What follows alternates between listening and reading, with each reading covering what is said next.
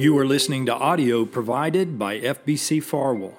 To find more resources or to donate to this ministry, please check out fbcfarwell.org. If you have your Bibles, I want to invite you to Acts chapter 15. I hope you did bring your copy of God's Word, whether that is uh, a scroll. Uh, few people,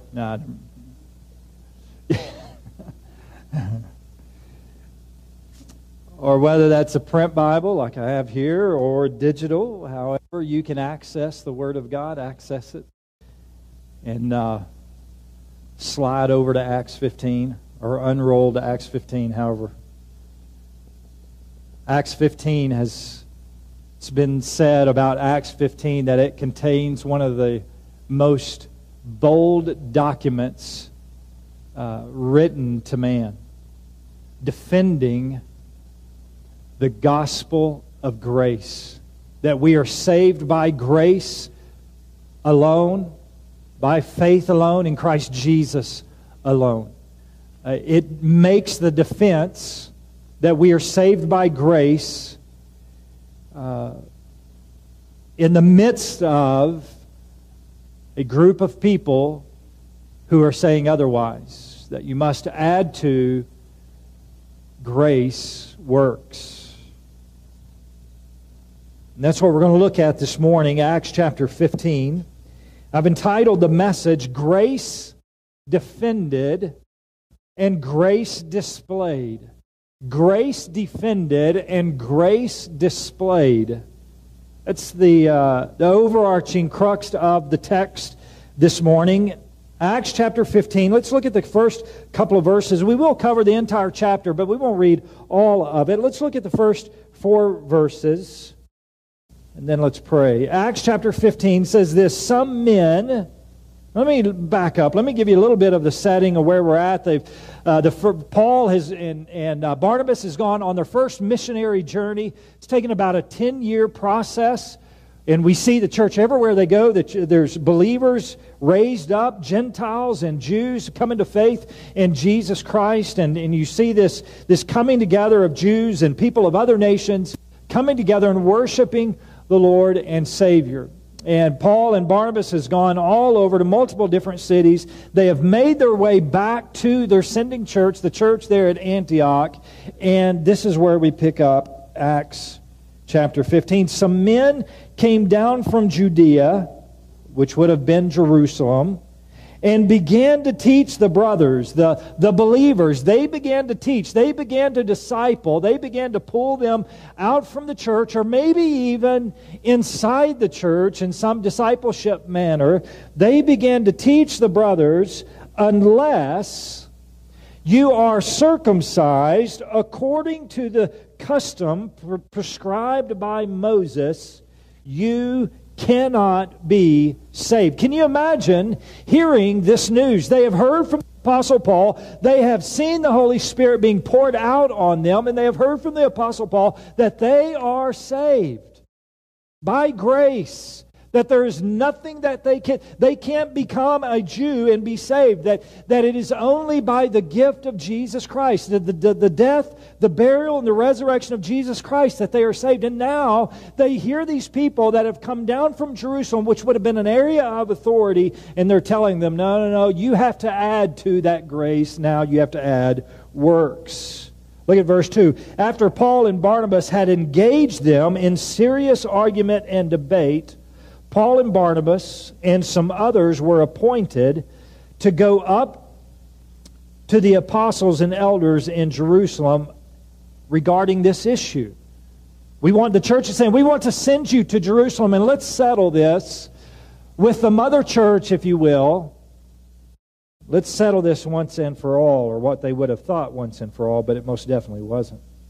Verse 3 When they had been sent on their way by the church, they passed through both Phoenicia and Samaria, describing in detail the conversion of the Gentiles, and they brought great joy to all the brothers and sisters. I love this because here, you know, Paul and Barnabas, it is heavy on their heart that this teaching is, is, is infiltrating itself into the church and you would think that this would be the only thing on their mind, but this is beautiful. Here they are. They, they have to be hurting because this has come into the church, but yet on their way, this it's about a 250 mile trek. Some of it, the majority of it is walking, and, uh, and the rest of it is, uh, is by, sail, uh, by, by water, by boat.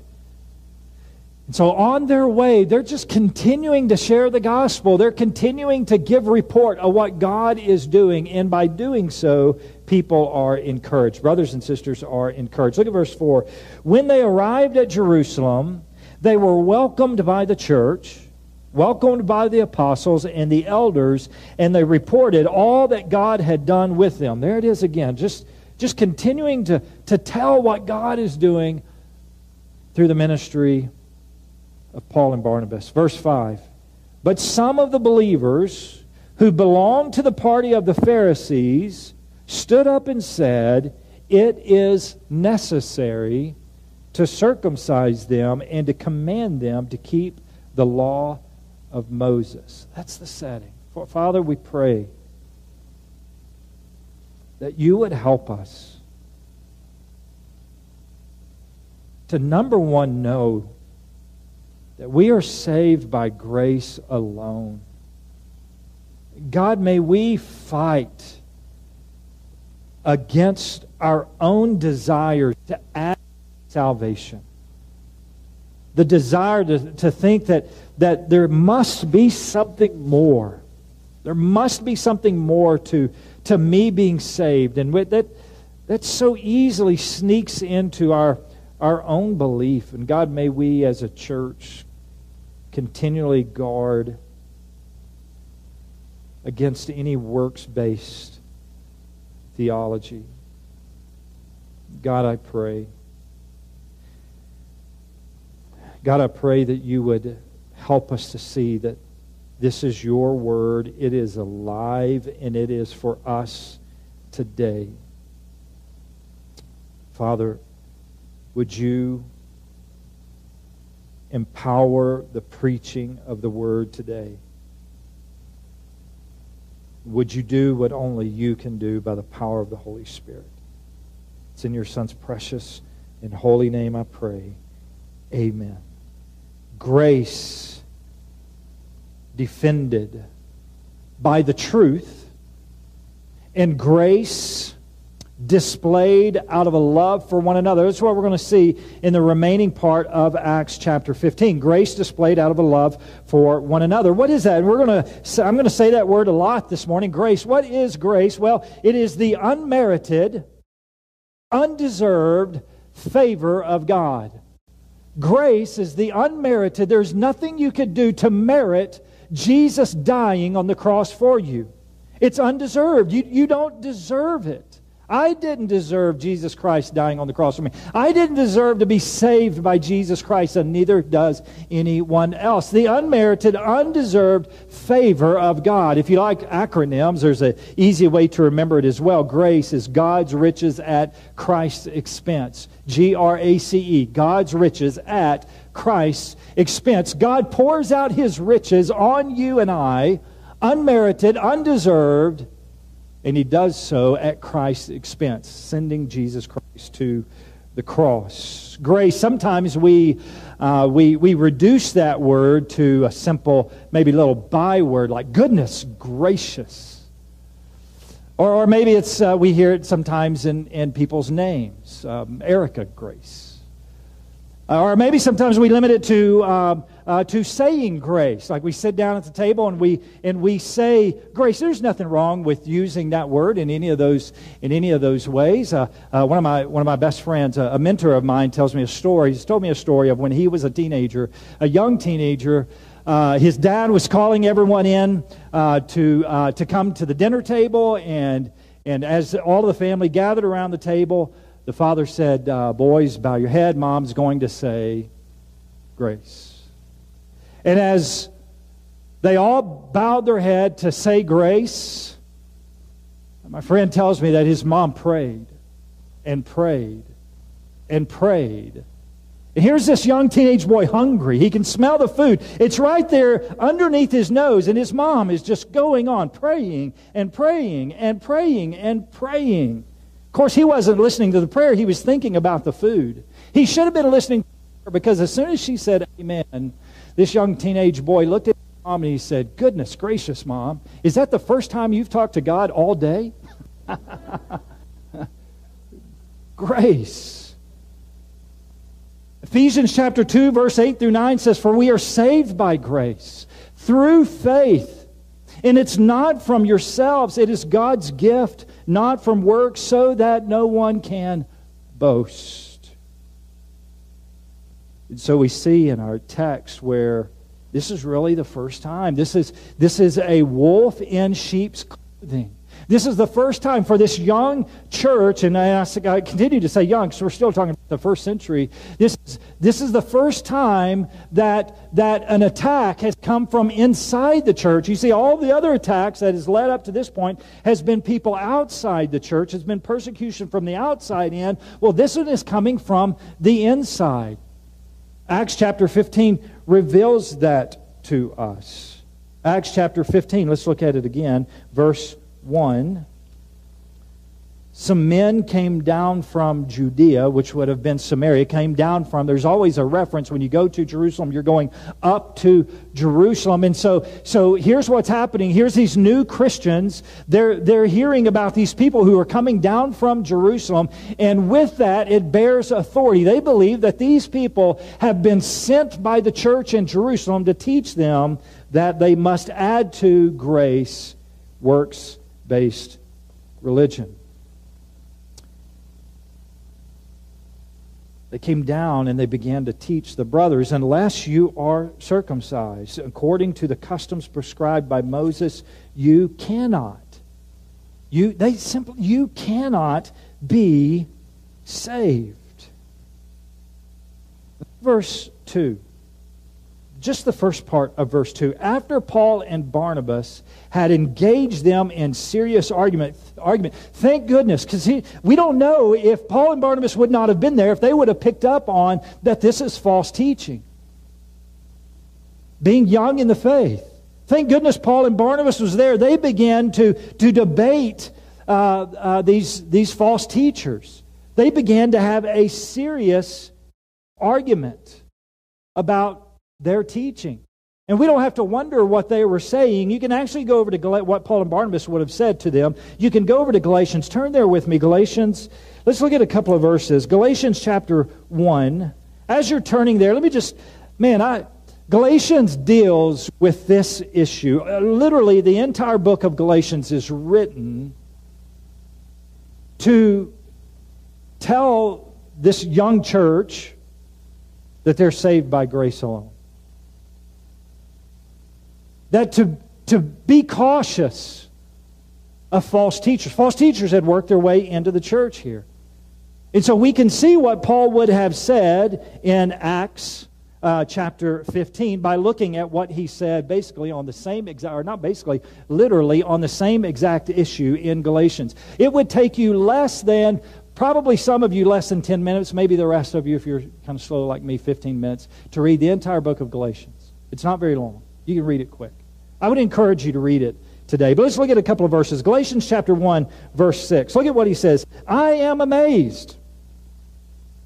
So quickly turning away from him who called you by the grace of Christ and are turning to a different gospel. What have they turned to? They've turned to a works based gospel. Look at what he says about it. Not that there is another gospel, but there are some, there are some who are troubling you and want to distort the gospel of Christ. But even if we or an angel from heaven should preach to you a gospel contrary to what we have preached to you, a curse be on him. He says the exact same thing again. If, it, if anyone was to preach another gospel, it doesn't matter who it is, a curse be on them. Turn over to chapter 3 of Galatians. Here's another example of, of this argument that Paul and Barnabas would have been making to these people who have come down from Judea, telling these, telling these new Christians at Antioch, unless you're circumcised, you cannot be saved. Here's another thing I believe that Paul would have been saying in that argument. Galatians chapter 3, verse 1. You foolish Galatians, who has cast a spell on you? See, some of them had bought into this works based theology? Who has cast a spell on you, before whose eyes Jesus Christ was publicly portrayed as crucified? I only want to learn this from you. Did you receive the Spirit by the works of the law or by hearing with faith? Is that how you, is that how you were saved by works of the law or hearing with faith? Are you so foolish after beginning by the Spirit? Are you now finishing by the flesh? Did you experience so much for nothing, if in fact it was for nothing? Verse 5 So then, does God give you the Spirit and work miracles among you by your doing the works of the law, or is it by believing what you heard? Just like Abraham, who believed God, and it was credited to him for righteousness. Verse 7. You know then that those who have faith, these are Abraham's sons. Now, the scripture saw in advance that God would justify the Gentiles by faith and proclaimed the gospel ahead of time to Abraham, saying, All the nations. Listen, when he says, there, there's a reference there, we're going to see it in Acts as well, in Acts chapter 15. When he's talking about all the nations, he's talking about all of those outside of Judaism. Everyone except for the Jews. All the nations. Anyone will be blessed through you. Verse 9 Consequently, those who have faith are blessed with Abraham who had faith. Let's look at one more. Look at, look at Galatians chapter 5. One more portion. And if you write these down, you can, you can probably read the book of Galatians in five minutes because I'm reading a lot of it for you. Galatians chapter 5, verse 1 through 6. Look at what he says For freedom for freedom Christ set us free. Stand firm then and don't submit again to a yoke of slavery. Take note, I, Paul, am telling you that if you get yourself circumcised, Christ will not benefit you at all. Verse 3. Again, I testify to every man who gets himself circumcised that he is obligated to the entire law. You who are trying to be justified by the law are alienated from Christ, you have fallen from grace. In other words, he's saying this listen, you want to add that little piece of the law, then you have to add all of the law. And even then, if, if you could fulfill all of the law, you would still be lost. Verse 5 For we eagerly await through the Spirit by faith the hope of righteousness. For in Christ Jesus, neither circumcision nor circumcision accomplishes anything. What matters is faith working through love. Oh, and I could go on and on and on. But here we get a, we get a taste of what the Apostle Paul is saying to these people who've come down from, from Judea in teaching this false gospel. This is, the, this is the argument that Paul is making. This is the debate that he is engaging with them. And then the text moves to three testimonies by four pillars of the church. Grace is defended by four pillars of the church. There's three different testimonies. We're going to look at each one of those individually. But I want you to see how the early church defended the gospel of grace alone, salvation by grace alone. The first one we're going to look at is Peter. You can imagine as this, as this debate is going on in verse 6, it says the apostles and the elders gathered together to, to consider this matter.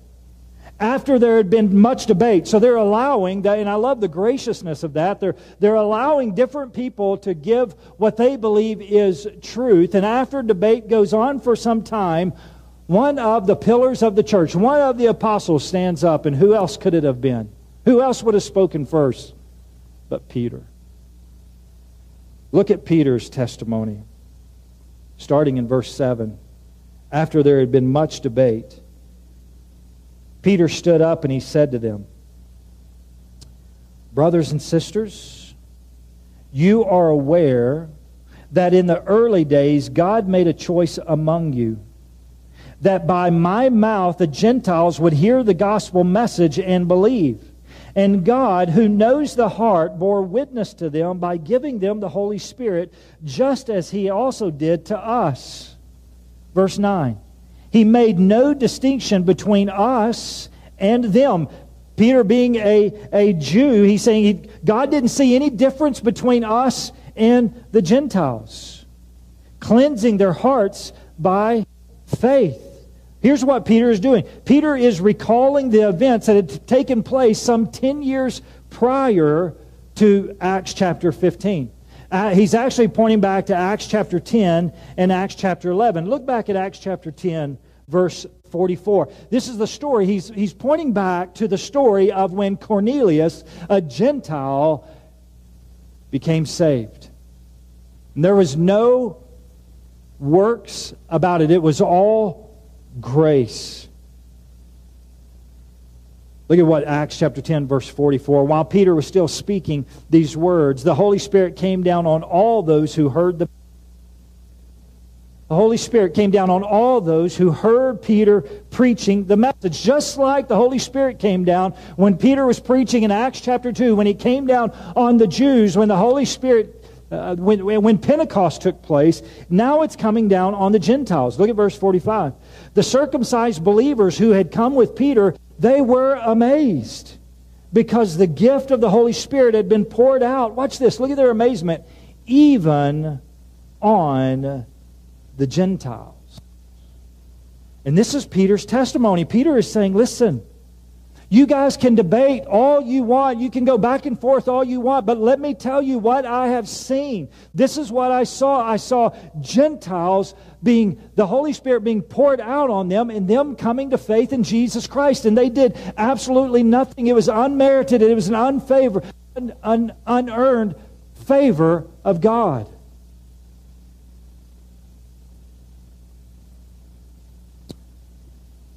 Look at verse 10. So he says, Now then, notice what, notice what Peter says to these false teachers.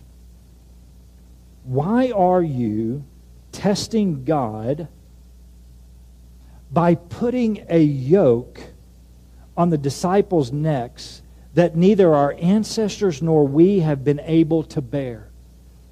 You think of back in the I don't know early days of, of oxen and in a yoke over the neck of, a, of an ox or a team of, of oxen to, uh, to plow a field. This is the imagery that, that, uh, that Peter is using. It's somewhat of a, of a slave imagery. He's saying works based salvation is slavery. And why would you, why would you test God? By putting this, this, this, this work of slavery on the disciples' necks that, that neither they can keep and neither none of our ancestors could keep this. I love this. Now watch what he says. On the contrary, verse 11. Acts 15 11. On the contrary, we believe, Peter, a Jew, a believing Jew, Christian, we believe that we are saved through grace of the Lord Jesus Christ the same way that they are. In the same way that they are. Notice how he says this in verse 11. We Jews shall be saved even as they. It's not that they will be saved the way we are, but he reverses it. Not only was the law not applicable to the Gentiles, but it was no longer applicable to the Jews. I believe that's why he reverses this. By grace, through faith, is the message that Peter is saying. Not obey Moses and be circumcised. And remember what we're looking at. We're seeing how, how grace is defended in the first century, and we can model it the exact same way today. And we must defend salvation by grace alone.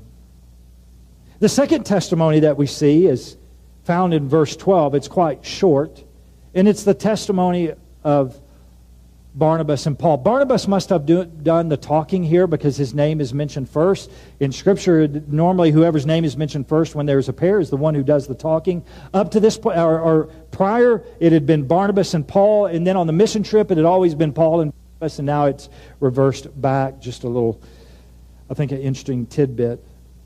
But no, notice verse 12. Look at their testimony. The whole assembly became silent you see the respect of Barnabas and Paul here. The whole assembly became silent and listened to Barnabas and Paul describe all the signs and wonders God had done through them among the Gentiles. Can you just hear as, as, as Barnabas and Paul began to just tell story after story after story of the Holy Spirit being poured out on the Gentiles as they went from town to town to town over a 10 year period? And then finally, after they finish telling their stories, after they finish giving their testimony, we see the third defense, and that is by James. James, the, the half brother of Jesus, the, the leader of the church there in Jerusalem, highly, highly respected leader of the church. Look at verse 13. We see the beginning of his testimony. After they stopped speaking, they being Paul and Barnabas, or Barnabas and Paul, James responded, Brothers and sisters, sisters, listen to me. Simeon, who he's referencing Peter, Simon Peter, Simeon has reported how God first intervened to take from the Gentiles a people for his own name.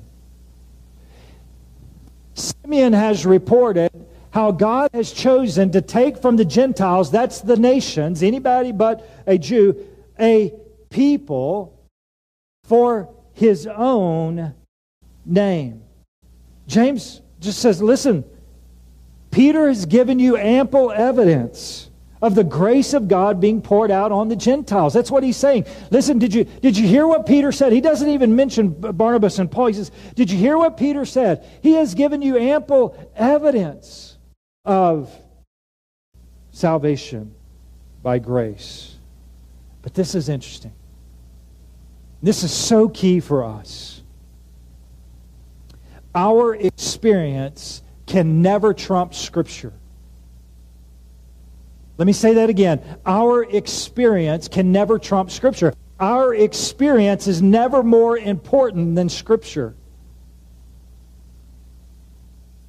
We can't just say, well, I had this experience and therefore it's true. No, you, that's, you, you, that's, that's impossible. You, can't, you, you literally can say it, but it doesn't make it true just because you experienced it. We must go back to Scripture, and that's what James does. He says, Listen, Peter has given you ample evidence, but I don't want you to just be tied to evidence. I want to take you back to the Old Testament prophets. So watch what he does. He's saying, he, he, he gives us here, starting in verse 15, he points back to the prophets and he's saying, listen, the Gentiles coming to faith in Jesus Christ by grace is actually the fulfillment of prophecy. And he goes back to Amos. Now, turn in your Bible to the table of contents and find Amos, find the page number and go there. Maybe you did Bible drill and you know it's one of the minor prophets.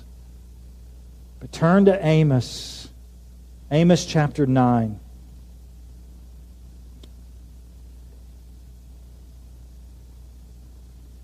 And here's what, here's what James, leader of the church, and it's kind of like he seals the deal. Like, have you ever been in a room and, and, and everybody's talking about an issue, and then that one statesman speaks up, and everybody, they just kind of, okay, that settles it? That's what happens here.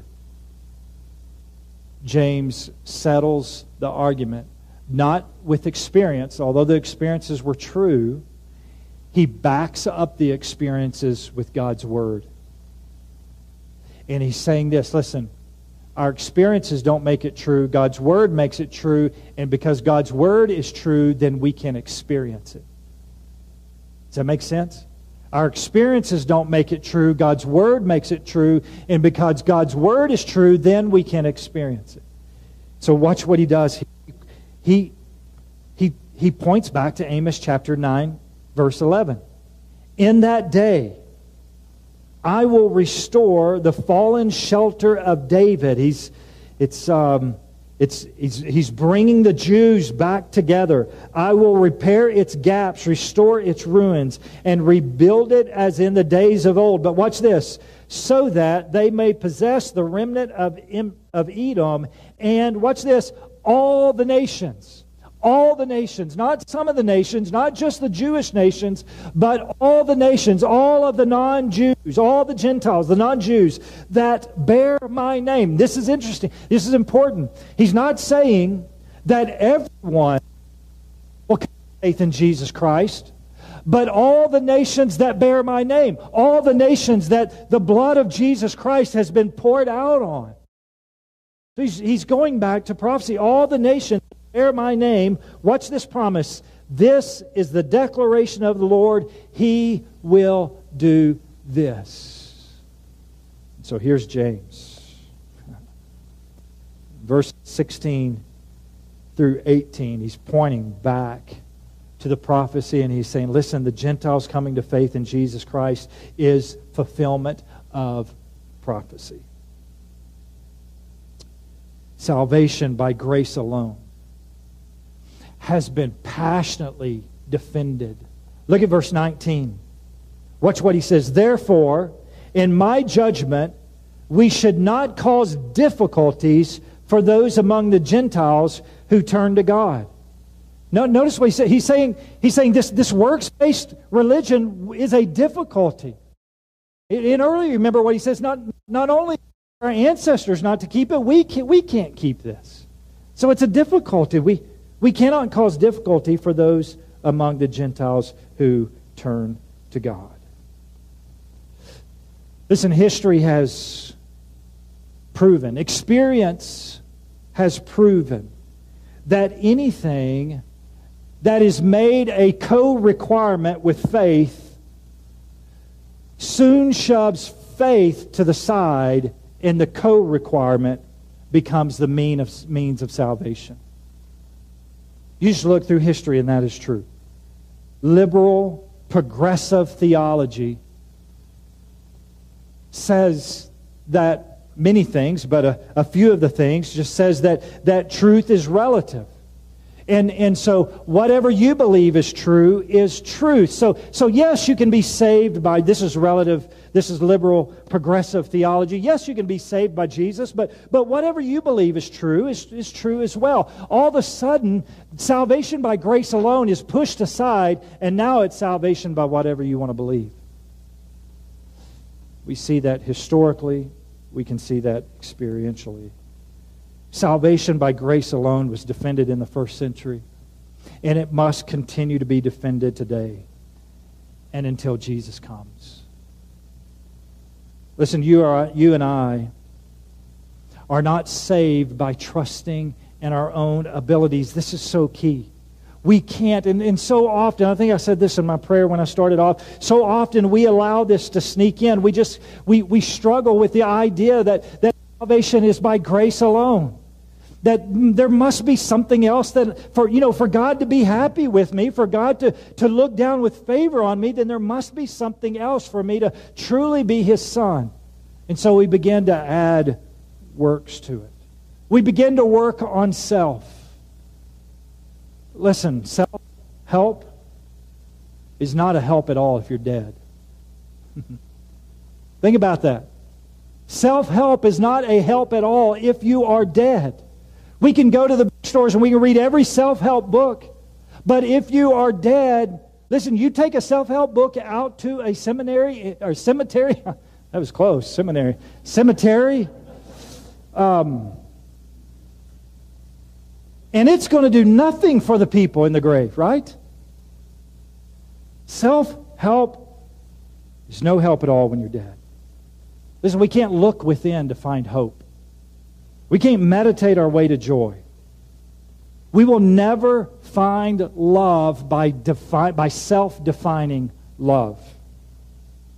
The fruit of the Spirit found in Galatians 5.22, love, joy, peace, patience, kindness, goodness, faithfulness, gentleness, and self-control can never be experienced outside of a relationship with Jesus Christ so often we're, we're, we're turning to self help things. We're, we're trying to look within. Uh, there's so many quote unquote Christian authors that are pointing to us just looking within for the answers, and we must not try to find the answer within ourselves. The answer is outside of ourselves, and the answer is Jesus Christ. He alone is the only one that can give us joy. He alone is the only one that can give us peace. Listen, we must not ever abandon the gospel of grace. Jesus' work on the cross is sufficient. It is sufficient for you. It is sufficient for me. It is sufficient for your neighbor. It is sufficient for your most rebellious child. It is sufficient for your most reprobate coworker. It is sufficient. Oh, and may we rest in his grace and proclaim it to the world. So grace defended. Now let's look let's look at how they defend or I'm sorry, how grace is displayed. Grace defended and grace displayed. Look at verse 20. James is still speaking here. He's just pointed to the prophecy and how Gentiles are the fulfillment of that. And then look at verse 20. But instead, we should write to them, this is the Gentile believers who are in Antioch, we should write to them to abstain from things polluted by idols, from sexual immorality, from eating anything that has been strangled, and from blood. This seems like it comes out of like left field, James. I mean, we're, we're talking about, you're, you're, you're talking, they're trying to bring in works based theology, and, and you're defending grace. So, so why, would you, why would you bring this in? But instead, we should write to them to abstain from something. Abstain from polluted, being polluted by idols, from sexual immorality, from eating anything that has been strangled, and from the blood. Why? Why is he writing this? Verse 21, I believe, answers that. For since ancient times, Moses has had those who proclaim him in every city. In other words, he's saying this I want you to abstain from these things because in every city there is a house, there is a group of Jews who are reading the laws of Moses. In every city. And as these Christians begin to pop up in every city, and as these Jews become, uh, start becoming Christian as well, guess what? There is going to be a fellowship among the Gentiles who do not follow any of these rules, and the Jews who do everything possible to follow these rules. And so he's saying, yes, salvation is by grace alone, through faith alone, in Jesus Christ alone. But when it comes to fellowship, there's some things that we can do as brothers and sisters in Christ to help that fellowship. And so he's saying, listen, your communities, where, the, where Paul and Barnabas, where you're going to be going, there is a group of Jews where, where, where the laws of Moses have been preached in every single city, every Sabbath day. He's read aloud in the synagogues, which is where you are going. So here's the end goal. He's saying, fellowship, for it to be possible, there must be there must be some, some grace. There must be some generosity to not offend your new brother in Christ. But notice this James never tied these to salvation. This is where sometimes theologically we get this wrong. We look at this and we go, oh, this must be also to, to salvation. But instead, we should write to them to abstain from things polluted by idols. So, so if I was to eat a meal that had been, that had been given to an idol, then, then, then I'm no longer saved. No, listen, James doesn't do that. He never ties this to salvation. He never ties them to being a sinful action if you did them outside of the sexual immorality, and we see that all throughout Scripture. So, in the first part of James's speech, he's defending grace by showing that salvation is by grace alone, through faith alone in Jesus. But the second part, he's defending Christian fellowship. This is so key. He is defending Christian fellowship. And look at the response. Verse 30 and 31. They write, or actually, let me, let me back up. I won't read all of it, but starting in verse 22, this Jerusalem council, they, they write a letter and they send it with Paul and Barnabas and a few others. Look at verse 20. So they were sent off and went down to Antioch, and after gathering the assembly, they delivered the letter. So they gather the church together, and when they read it, guess what happens? They rejoiced. This, this young group of believers who had, and, and this might have been a year later, we don't know exactly the timeline, but by the time they traveled 250 miles, got everyone together in Jerusalem, had this council, this debate, theological debate came up with the conclusion yes, grace or salvation is by grace alone, and then sent them back. Now they're hearing the message yes, you are saved by grace alone. They rejoiced. When they read it, they rejoiced because of its encouragement. Look at verse 32. Both Judas and Silas, who are also prophets themselves, encouraged the brothers. Oh, I love this verse. They encouraged the brothers and sisters and strengthened them with a long message. Some of you will get that later. Verse 33 After spending some time there, they were sent back in peace by the brothers and sisters to those who had sent them. But Paul and Barnabas, along with many others, remained in Antioch, teaching and proclaiming the word of the Lord. They rejoiced. They were thankful. Salvation is by grace alone.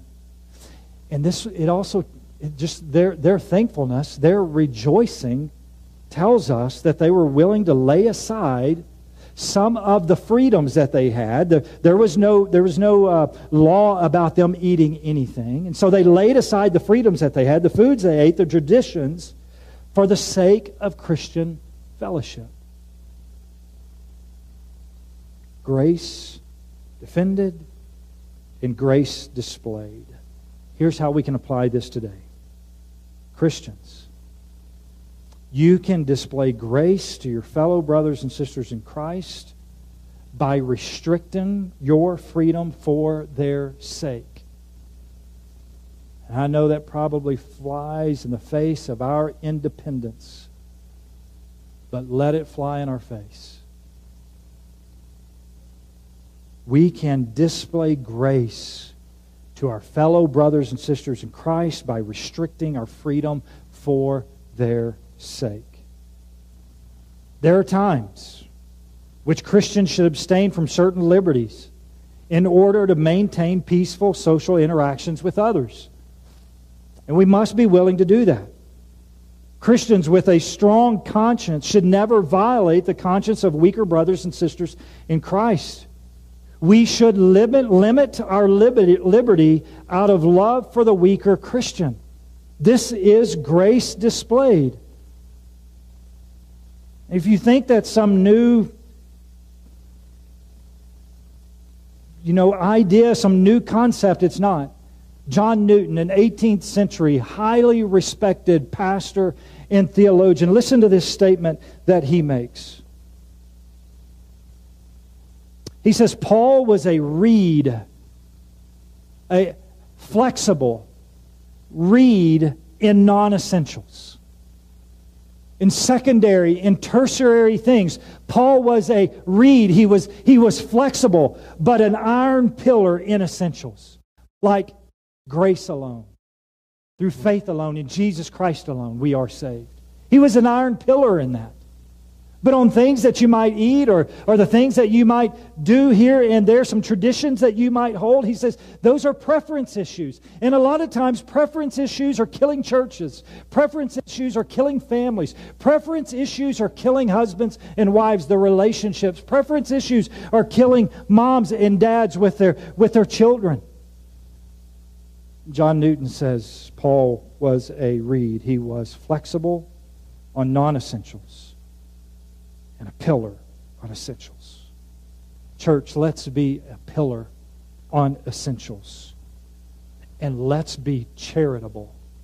Let's be gracious to others regarding non essentials. Why?